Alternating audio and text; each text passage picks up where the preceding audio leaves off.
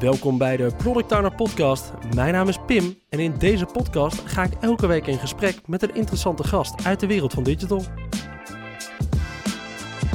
In deze aflevering spreek ik met Ramon, Head of Product en founder van Pazel. Een bedrijf dat zich richt op delivery experience. Want bij het verzenden van een pakketje komt tegenwoordig echt meer kijken dan alleen het plakken van een labeltje op de doos. Toen e-commerce Nederland in 2009 bezig was om nog wat extra keywords aan de tekst toe te voegen en het online betalen net goed voor elkaar kreeg, startte Ramon met Pazel. Om hiermee de volgende stap op te gaan lossen: het verzenden van deze pakketten. Als consument wil je namelijk niet het pijnlijke slachtoffer worden van een ingewikkeld logistiek proces. Maar met 20 carriers, honderden formaten pakketten en consumenten in elke uithoek, hoe ga je dan die match vinden? We duiken in de wereld van e-commerce shipping, delivery experience en de stappen die we daar in de komende jaren nog gaan maken. En natuurlijk gaan we ook in gesprek over de productontwikkeling van Pazel door de jaren heen. Hey Ramon, super dat je vandaag bent aangeschoven hier in de studio. Ja, leuk dat ik hier mag zijn. Ja, hey, dat pakketjes verzenden, dat hoeft toch niet zo moeilijk te zijn? dat zou je zeggen, hè? Maar de tijd dat je het aan de, de bezorger meegaf uh, en vervolgens uh, het allemaal goed zou komen, dat, uh, die is wel een beetje voorbij, denk ik. Ja, maar het, zo makkelijk gaat het niet meer. Nee, er zit wel wat meer achter.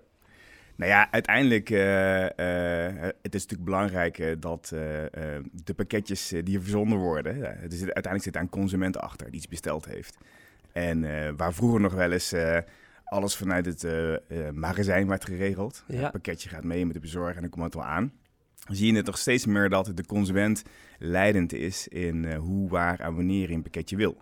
Uh, en dat betekent nogal wat uh, voor je logistiek proces. Ja, daar is in 15 jaar wel wat veranderd. Waarin 15 jaar geleden kon je echt wel een pakketje thuis laten bezorgen, denk ik. Maar ja, nu wil je inderdaad, heb je de optie om hem ergens in een postbus te laten bezorgen, ergens in zo'n bak op straat. Om hem ergens bij een supermarkt te laten afleveren, om hem thuis te krijgen. Maar je kan hem ook nog met een fiets thuis laten bezorgen al dat soort dingen zijn er in de jaren, denk ik, dan bijgekomen. Ja, correct. Uh, vroeger uh, kon je thuis wachten op een pakketje. En dan uh, kreeg je vaak een briefje in de bus. Met, sorry, u was er niet, we komen morgen weer. Ja. Maar dan was ik er weer niet. en uiteindelijk is er ook het idee voor Pazel ontstaan. Waarbij we eigenlijk wilden gaan kijken, hoe kunnen we nou die consument meer bezorgmogelijkheden geven? Ehm, dat was met name de uitdaging dat de vervoerders waarmee je werkt, die hadden nog niet zoveel bezorgmogelijkheden. Dus als je daar al wat meer uh, in wilde doen, moest je met meerdere vervoerders gaan werken. Nou, en daar kwam complexiteit bij kijken, uh, omdat je dan met meerdere systemen moet werken als retailer. Uh, vervolgens moet de consument ook nog die bezorgers kunnen kiezen in de checkout. Dus die complexiteit die eigenlijk een stukje vrijheid voor de consument zou moeten realiseren, die was best wel groot. en vanuit daar zijn we begonnen met Pazel. Ja, precies. Hoe zag het er toen met name uit? Wat was uh, met name inderdaad de levering? Dus je zegt inderdaad, ik kan me het ook nog wel ergens herinneren inderdaad. Er was gewoon een bezorgd dag en je kreeg niet echt per se een goed tijdslot. En dan kwam er gewoon een bezorger met een pakketje precies tijdens werktijden. Ja, nou basically was er, uh, uh, het wordt bezorgd. Ja. En dan had de e-commerce, het e-commerce bedrijf had een, een stukje software waar een labeltje geprint kan worden. Ging op de doos, wordt opgehaald en dan werd het ergens tussen nou, één en x dagen wordt het dan bezorgd. Ja. Uh, en vandaar die briefjes uh, die je dan vaak in de, in de brievenbus uh, kon terugvinden. Ja, precies. Of het pakketje ergens gewoon op je prullenbak voor je deur. Ja, dat gebeurde ook nog wel eens inderdaad. dus, maar ik denk dat er wel een behoorlijke slag gemaakt is inmiddels al in, in de logistiek. er zijn ja. heel veel meer bezorgmogelijkheden al beschikbaar. Dus wat je de afgelopen jaren steeds meer ziet, is waar je vroeger de traditionele posten overal had. Ja. Zie je ook andere grote partijen die nu ook beschikbaar zijn als bezorging, zoals een DHL of een DPD.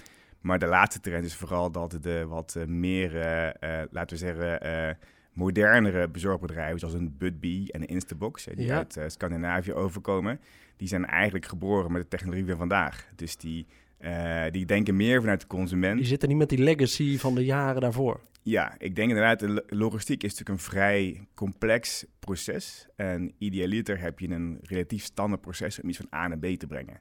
Dat betekent dat het uh, overzichtelijk is, maar ook kostentechnisch uh, dat het uit kan. Uh, als je dat moet gaan omdenken en in één keer die consumenten aan het touwtje wil laten trekken, ja, dan heb je vaak toch inderdaad veel legacy waar je anders over moet gaan nadenken. En des te groter je bent, des te moeilijker is het soms om dat, om dat weer goed opnieuw te heroverwegen. Ja. Dus die nieuwe bedrijven die komen met heel veel nieuwe mooie bezorgopties. Wat zijn die nieuwe bezorgopties, wat zo'n nieuw bedrijf meebrengt? Nou, het gaat vooral bijvoorbeeld om de laatste trend is lockers.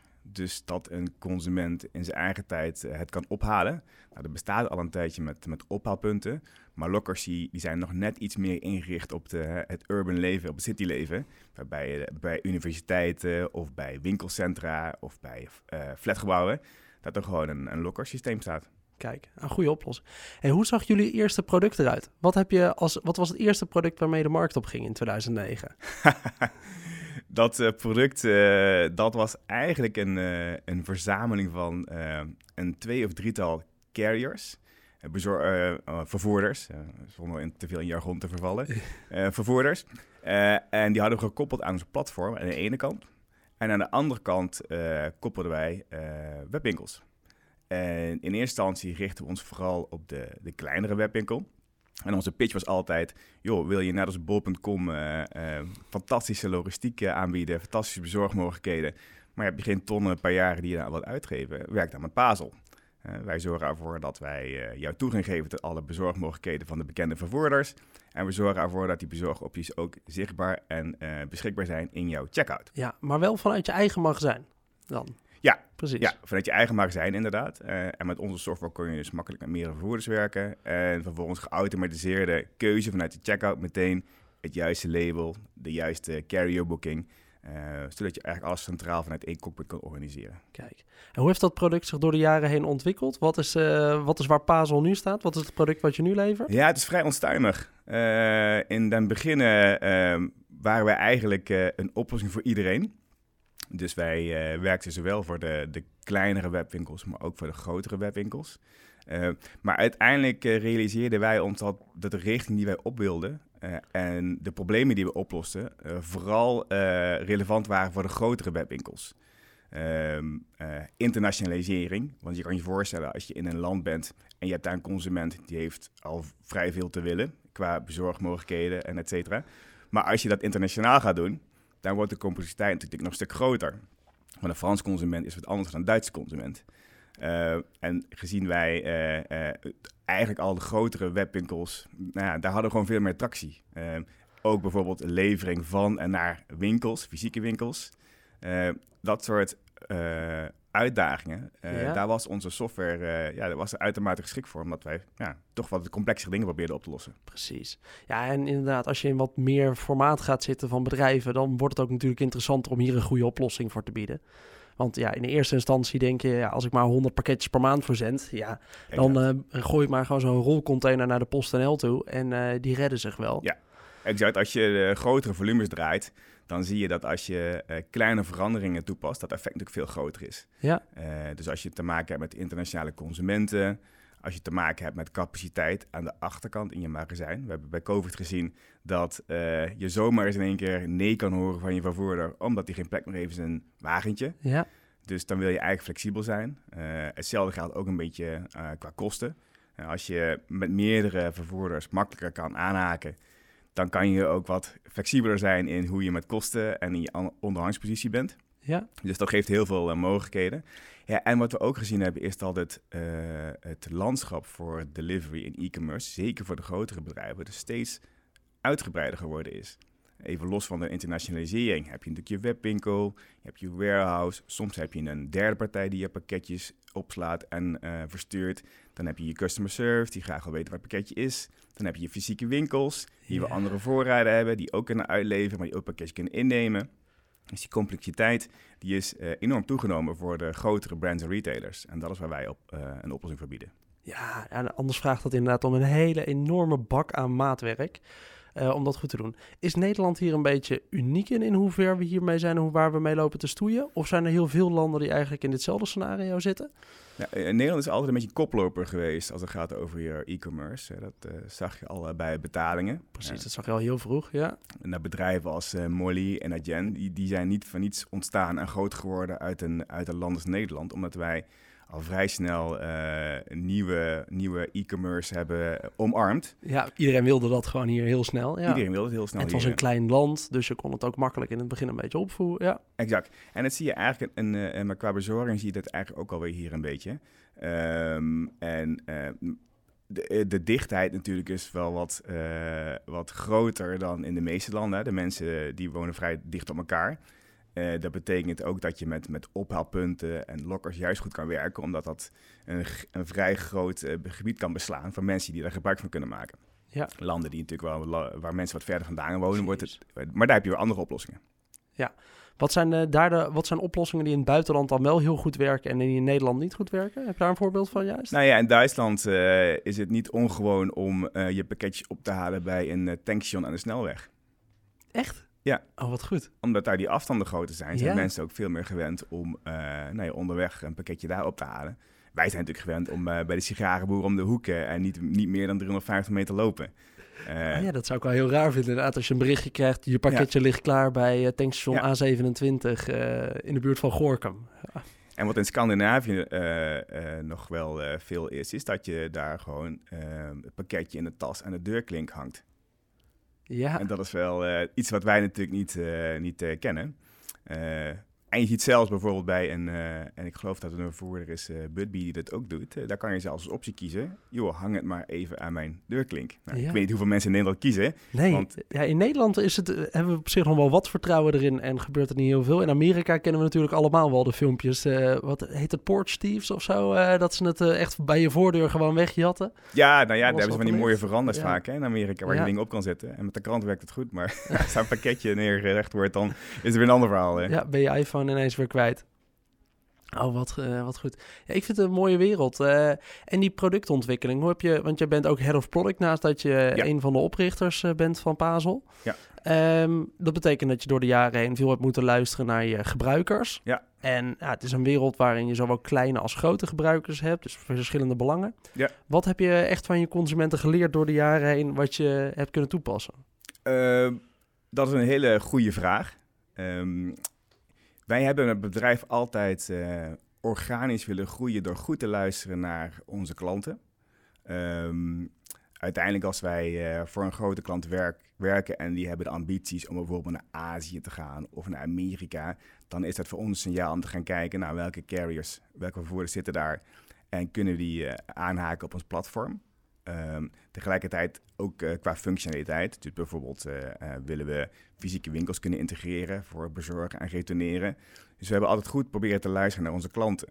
Ehm, de uitdaging bij ons is altijd geweest ook, ja, hoe kunnen we het ook schaalbaar blijven doen? want uiteindelijk willen we ni niet werken voor als een soort van verlengstuk van de ontwikkelafdeling van onze klanten. Ja. Want dan betekent dat je eigenlijk je eigen visie en je eigen roadmap uh, en de schaalbaarheid die daar eigenlijk veel belangrijker is dan specifieke dingen oplossen voor klanten, die, die raak je een beetje uit, uit het oog. Dus dat is altijd een, een, een struggle geweest. ik, heb, ik ben een aantal jaar geleden een keer naar een, een SaaS-conferentie geweest in San Francisco. En daar was de head of product van Box. Dat is de zakelijke concurrent van Dropbox in Amerika. Ja.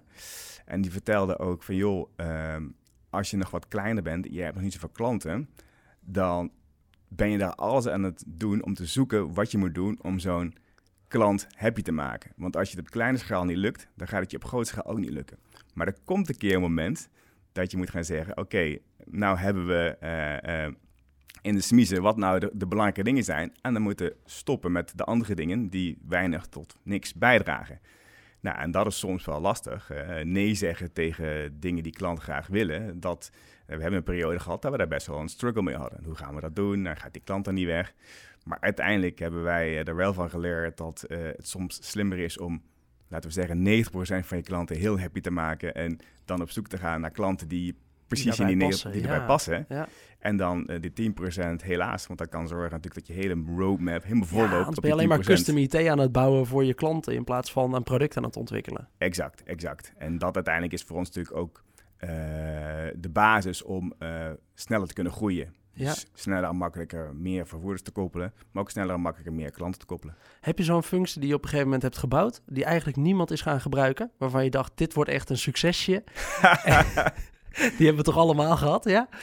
Nee hoor. Nee, ja, nee echt wel. Nee, daar kan ik het. Ik kan zijn hele, nou ja, niet een hele lijst, maar we hebben wel wat uh, notoren stukken code die er ergens, ergens zitten, maar uh, die we gebouwd hebben inderdaad voor een klant. Uh, um, en er, wil, gebeurde ook nog eens een keer dat een klant failliet ging. Dan heb je heel veel gebouwd, niet gebruikt. het gebeurde ook nog eens een keer dat je voor een klant had gebouwd, het werd gebruikt en dan bleek de klant drie maanden later toch een andere koers te willen varen.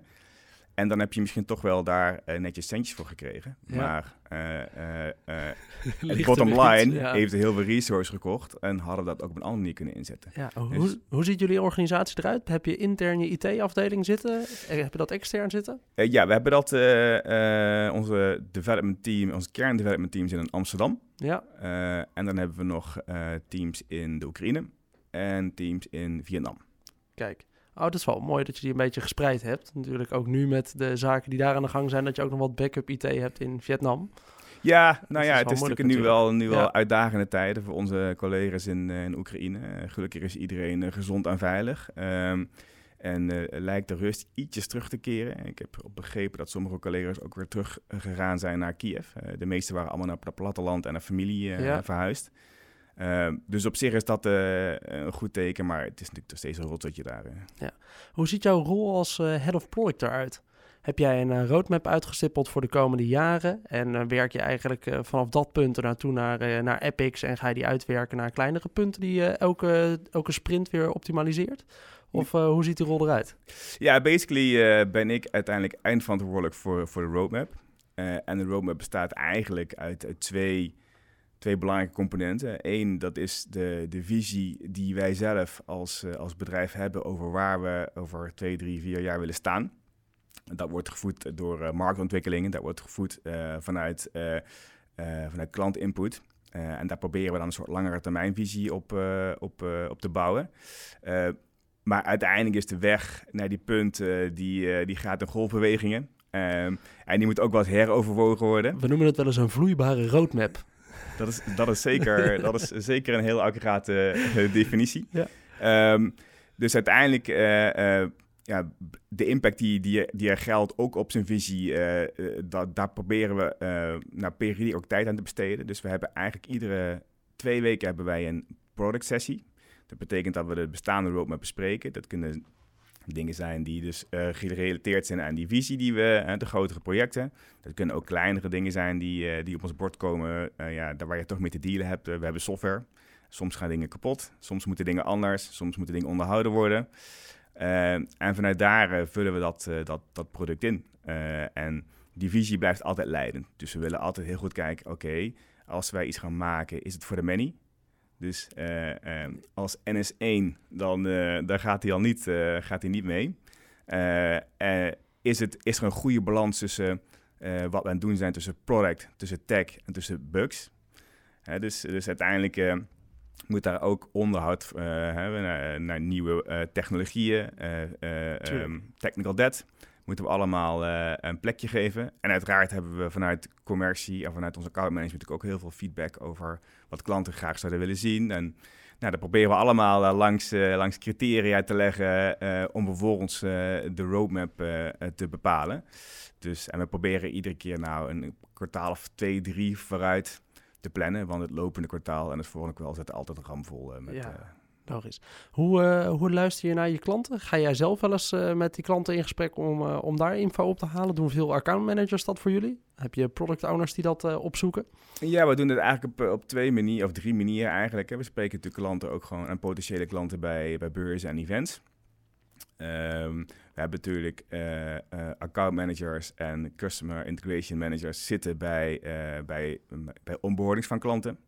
Ehm, eh, en uiteraard ook in de, in, in de relatie met de klant. We zien ons vaak als een partner van een klant. Want we gaan vaak langdurige samenwerking aan. Want uh, delivery goed uh, integreren, dat is best wel een... Ja, en je zegt het ook niet even met een maandje op. Nee, nee, nee. nee, nee. Dus, dus wij, wij hebben daar een, een, gewoon een hele... We, werken dicht tegen onze klant aan. Um, en we hebben ook hele gerichte sessies met klanten. we zijn nu bijvoorbeeld bezig met, met het transparanter maken van data. Uh, wij zien dat dat een belangrijk onderdeel is, een steeds belangrijk onderdeel is van uh, de besluitvorming rond uh, bezorging. En uiteindelijk dus ook weer de, over de customer experience en over kostenmanagement en over logistieke optimalisatie.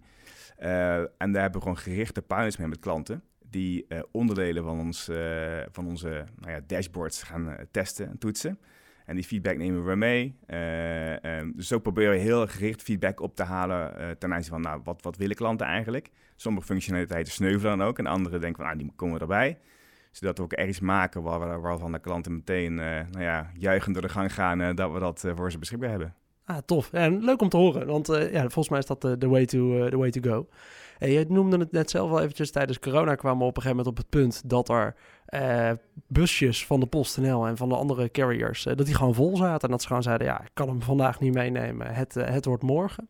Wat is er sindsdien veranderd in e-commerce shipping, wat eigenlijk nooit meer terug gaat draaien? Nou ja, wij zeggen wel eens single carrier is dead. Ja. Dus uh, afhankelijk... Het vertrouwen op één, ja. Ja, ik, ik denk dat... nou, COVID heeft ervoor gezorgd dat online natuurlijk een behoorlijke vlucht heeft genomen. Je ziet wel dat het nu weer een klein beetje normaliseert, maar Zeker. voor die periode was dat wel vrij, vrij hard gegroeid. Um, en daar ja, kregen sommige van onze klanten toch ook nee te horen van vervoerders. Wij zitten vol. Uh, en ik snap ook wel dat vervoerders vol kunnen zitten, want die zijn ook niet uh, ingericht op zulke piekbelastingen. Want uiteindelijk kan je daar je apparaat niet inrichten op basis van je piekbelasting. Dat werkt niet zo. Uh, dus dat betekende dat er klanten en ook potentiële klanten naar ons toe kwamen van, joh, kan je ons helpen ons flexibeler te maken? Dus naast vervoerder A ook een vervoerder B in te richten, zodat we altijd kunnen schakelen. Ja, oké. En voor de toekomst van pakketbezorging en e-commerce shipping. Wat, uh, wat gaan we zien? Wat, uh, welke kant gaan we op? Wat ga ik als consument merken bijvoorbeeld? Maar wat ga ik ook als bedrijf merken? Uh, nou ja, wat, we, wat, wat, wat je nu ziet wel is dat, uh, maar dat is even een hele andere route. logistiek wordt duurder. Ja, eens. Ja. Ik denk dat als je ziet wat de brandstofprijzen doen, Um, uh, maar ook uh, uh, ja, logistiek kost gewoon geld. Hè. Er, is een, er is een tijdje geweest dat heel veel ehm, e-commerce bedrijven met free shipping ehm, aan de slag gingen. Maar ja, dat geeft wel de indruk dat logistiek niks kost. Dat is natuurlijk niet waar. Um, en wat er ook misschien nog aan bijdraagt, is dat duurzaamheid steeds belangrijker wordt. En uh, duurzaam betekent niet de meest optimale route met, met de goedkoopste busjes. Uh, dat betekent dat je met een, uh, met een fietscarrière aan de gang gaat of dat je elektrische busjes gaat gebruiken. Uh, dat zijn natuurlijk wel investeringen waarvan de kosten ook ergens gedagen moeten worden. Um, maar ik denk wel dat er ook in de, in de maatschappij ook veel meer behoefte en wens is voor meer duurzaamheid.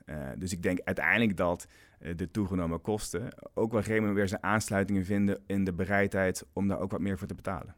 Ja, precies. Ja. En dan zie ik het bijna voor me dat het zo transparant wordt. Dat als ik inderdaad in een winkelwagen heb gezeten en een product ga bestellen en dan de keuze heb bij de verzendkosten. Ja, een duurzame verzending.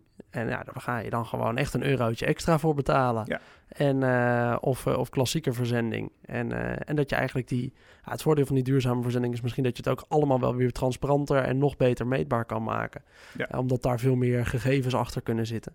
Ja, dat denk ik ook. En uiteindelijk is dan ook weer aan een, aan een, aan een bedrijf als Paas om te zorgen dat ook in die keuzemogelijkheden, in die checkout, hè, die technologie die wij ervan maken, ja. dat je ook kan differentiëren tussen verschillende soorten bezorgopties. Uh, snel uh, uh, en vandaag. Nou, dat, dat heeft vaak implicaties op kosten en, en, en, en brandstofverbruik, want dat is niet heel efficiënt. Ja. Of wil je juist heel erg duurzaam en wil ik ietsjes meer betalen. Dus ja. die hele delivery experience in die checkout, daar is nog een heleboel te bereiken. Hè, om juist dit soort opties veel meer naar, de, naar voren te brengen. Ja, dat is trouwens een nieuw woordje wat ik heb geleerd sinds ik met jou in gesprek ben. Delivery experience. Uiteindelijk, want experience natuurlijk al, bedoel, dat is je, ja. kan iedere marketeer uh, ah, die, hier, die, houdt van het, die zit zonder in je boekje. Ja. Precies. En, en, en, en delivery was natuurlijk altijd een vrij, uh, nou ja, wat ik net ook al zei, een rechte recht aan gaat van A naar B via die vervoerder. Ja. Maar uiteindelijk denk ik, hè, als je heel veel zorg besteedt aan uh, je webshop en heel veel zorg besteedt aan je checkout en de producten zien er mooi uit, goed navigeerbaar, goede look en feel, dan is die bezorging, die kan uiteindelijk ook wel heel veel stuk maken. Doordat, uh, je als hij slecht is, ja. Als hij slecht is, ja. want dat is het. Ja, je kan wel aan, aan de ene kant denken, oh, de consument heeft dan toch wel afgerekend. Nou, hij is die kant op, het komt wel goed. Maar aan de andere kant is ja, een goede shipping is wel een reden waarom ik zelf ook vaak terugkom bij een, uh, bij een Ja. partij om daar opnieuw te winkelen. Ja, exact. Dus, dus dat bete- betekent eh, dat je een stukje keuze moet aanbieden. Ook de klant goed informeren eh, waar het pakketje is. Of er een vertraging is. Hè. Dat kan altijd gebeuren. Ehm, maar uiteindelijk zie je ook dat eh, eh, potentiële klanten en klanten die we hebben, die eh, vertellen heel vaak van joh, meer dan 50% van de telefoontjes die wij binnenkrijgen is van ja, waar is mijn pakketje eigenlijk? Ja, dat is zonde van je afdeling van customer support. Ja, ja dus dat, ja, dat geeft gewoon heel veel, eh, ja, dat kost je gewoon heel veel resources om dat goed, goed op te pakken. En je hebt een klant die, ja, die, op- die op zijn minst ongerust is. Ja, en die eigenlijk niet weet wat gaat er nu precies gebeuren met mijn pakketje. Waar Ja. is het dan? Dus uiteindelijk eh, heb je eigenlijk twee eh, kanten. Je hebt eigenlijk een stukje voor de koop, dus in, in de checkout. Dus eh, kan ik een bezorgoptie kiezen die past bij mijn agenda? Wanneer kan ik het verwachten? Uiteindelijk heb je die checkout maar twee belangrijke elementen die driver zijn voor je conversie. Dat zijn je betaalmogelijkheden en dat zijn je bezorgmogelijkheden. En om te zorgen dat die klant naar de, naar de koopbutton beweegt, zijn Ja. dat natuurlijk wel de, de, de twee pilaren om te zorgen dat hij dat ook gaat doen. Ja, dat zijn nou, bijna de twee hindernissen inderdaad. Die de consument nog even over moet om vanaf zijn winkelwagentje naar de eh, Ja. afrekenknop te gaan. uiteindelijk wil je denk ik als, eh, als, als retailer zo min mogelijk onzekerheden in die eh, checkout hebben. Ja, Zodat, en, en sommige klanten die willen gewoon heel makkelijk, ik klik die en ik ga door. En anderen die willen juist, oké, ik moet misschien langs mijn oma, kan ik het niet daar afleveren? Of wacht even, kan het ook vandaag? Nou, die flexibiliteit wil je denk ik wel als retailer ook in je consument kunnen bieden. ja. ja ik ben zelf eh, de laatste tijd weer zit ik vaak op e-commerce eh, trajecten, eh, producten die, we, die ik door mag ontwikkelen. En toevallig moest ik afgelopen week weer iets bestellen bij Bol. En nou, die hebben sinds een maand of vier hebben zij een nieuwe checkout erin zitten. Ah, die vind ik, daar word ik helemaal enthousiast van. Daar word ik gewoon, vind ik gewoon echt gaaf hoe strak ze die ondertussen hebben. Waarbij je eigenlijk alles al is voor ingevuld. Ja. Dus gewoon, ze weten al welke, dit zijn jouw basisadressen toch? Dit heb je ingevuld als hoofdadres. Oké, Ja. hey, dit was vorige keer jouw betaalmethode. Daar ga je gewoon denk ik weer mee afrekenen, toch? Ja, daar word ik gewoon enthousiast van als, dat, als zo'n checkout echt goed is. Ja, dat, dat is de echte eh, naadloze ervaring. Ja. Hè? Wij- filosoferen ook wel eens over de toekomst. En uiteindelijk eh, heb je een soort van eh, paradigma waarbij de, aan de ene kant heb je de consument die juist heel specifiek wil kunnen kiezen. Eh, gegeven eh, eh, de, de dag van vandaag Ja. en hoe je wakker geworden is. En ik wil het thuis bezorgen of ik wil het juist ergens anders ophalen. En je hebt ook de consument die eigenlijk een soort van frictieloos twee klikken iets wil kopen. Bestellen, ja. En dan heb je precies wat jij zegt, Ja. joh, voor ingevuld en al. Alleen ze hebben volgens mij iets veranderd nog de laatste periode. Ik kreeg nu de, de vraag, hey, wil je je pakketje volgen? Installeer de bol.com app. Toen dacht ik, ja, hey, de hele slimme actie. maar ik, ik wil gewoon mijn- code, want ik heb een PostNL app en daar kan ik wel zien wat die, wanneer die aankomt. Maar, Nou ja, kijk, eh, die uit- uiteindelijk, hè, eh, de, eh, we hebben daar ook wel eens eh, ehm, gesprekken over met klanten en ook met vervoerders. En die last mile, eh, van wie is die nou eigenlijk? ja, is het eh, de vervoerder die jou een pakketje kon brengen? Hè, PostNL eh, die heeft wel eens een campagne gehad waar ze zeiden... joh, hey, we hebben, een, hebben iets voor je, ja, een verrassing. Eh, terwijl je ook zou kunnen, het standpunt zouden kunnen innemen van... nee, maar wacht even, het is de retailer of het e-commerce bedrijf die jou iets kon brengen. En de vervoerder is maar een ondersteuner. En wie mag vervolgens de communicatie over die bezorging doen? En welke look en feel hoort daarbij? Ehm, ik heb wel eens gezegd, joh, liefst heb je denk ik als retailer... dat de vervoerder daar in een, in een als een soort white label bijna. nou ja, dat die, dat die een soort van eh, een pakje draagt Ja. in de kleuren van jouw bedrijf. En dat die van die eh, verwisselbare zijkanten heeft van zijn busje. waarbij hij jouw merk kan laten zien als hij de straat in rijdt. Een Ja? ledschermpje op de zijkant. Precies. En, en eh, gewoon wisselen. Oh, hier komt eh, de Zalando aangereden. Ja, Exact. Ja, wat leuk. hey, Ramon, volgens mij hebben we echt een leuke aantal punten behandeld. Ik zelf eh, weer wat, heb wat nieuwe dingen geleerd rond delivery experience en wat er nou eigenlijk allemaal bij komt kijken in shipping. Waar we staan op de dag van vandaag wat eigenlijk aan opties zijn in de toekomst. Ook wel hoe het eigenlijk anders is in het buitenland. Ik vind het echt een, eh, een, eh, een leuk iets. Kun je mij nog eventjes een goede tip geven die jij 18-jarige Ramon had gegeven met de ja, de werkervaring die je nu hebt. Wat zou je jezelf als tip hebben gegeven? Waarvan zeg je, nou Ramon, eh, had hier even aan gedacht. Was die kant op gegaan of doe dit vooral niet? Ehm, en dan heb je het eigenlijk als eh, toen ik van eh, school Ja, afrolde. precies. Ja, weet ik je. rolde over van school af toen ik 27 was. ik heb daar nog lang over gedaan. Ehm nou ja, ja, een goede, het vind ik een hele moeilijke vraag, moet ik eerlijk zeggen. Ja. Eh, nou ja, misschien dan als, als ondernemer. ehm, ehm, ik denk dat. eh, ik, heb al, ik zeg altijd: oh, ondernemerschap, dat is. eh, het is mij een beetje overkomen. Eh, ik ben niet. Ik kom niet uit- een ondernemersfamilie. Nee. Eh, ik ben samen gestart met een compagnon. Ehm, en eh, uiteindelijk heeft Pazel, nou ja, zoals ieder bedrijf, ups en downs. Eh, en er zijn ook wel eens momenten geweest eh, dat, eh, ja, dat het even wat minder verloopt. Zeker de eerste vijf jaar van Pazel. Want zoals, je- zoals jij al in de intro zei, de eerste vijf jaar van Pazel bestaan, dag niet meer na over delivery. Niemand was er mee bezig. Ja. Nee, ja, ik voelde me als een soort van roep in de woestijn. Ehm, en op zo'n moment ben je soms nog maar de enige die gelooft in, in wat je doet. ja, Maar dat is ook het enige wat belangrijk is. Precies. Als Dat jij er zelf in gelooft, kijk, blijf geloven in jouw concept. En eh, als je maar een paar mensen hebt die het steunen, en eh, dan moet je het doorzetten. Ja, en nu ben je, ben je de, een van degenen die al het meest ervaren is in dit gebied, waar nu eigenlijk elke webshop wel naar moet kijken. Ja, ja delivery, dat is gewoon eh, de volgende golf eh, in, in e-commerce.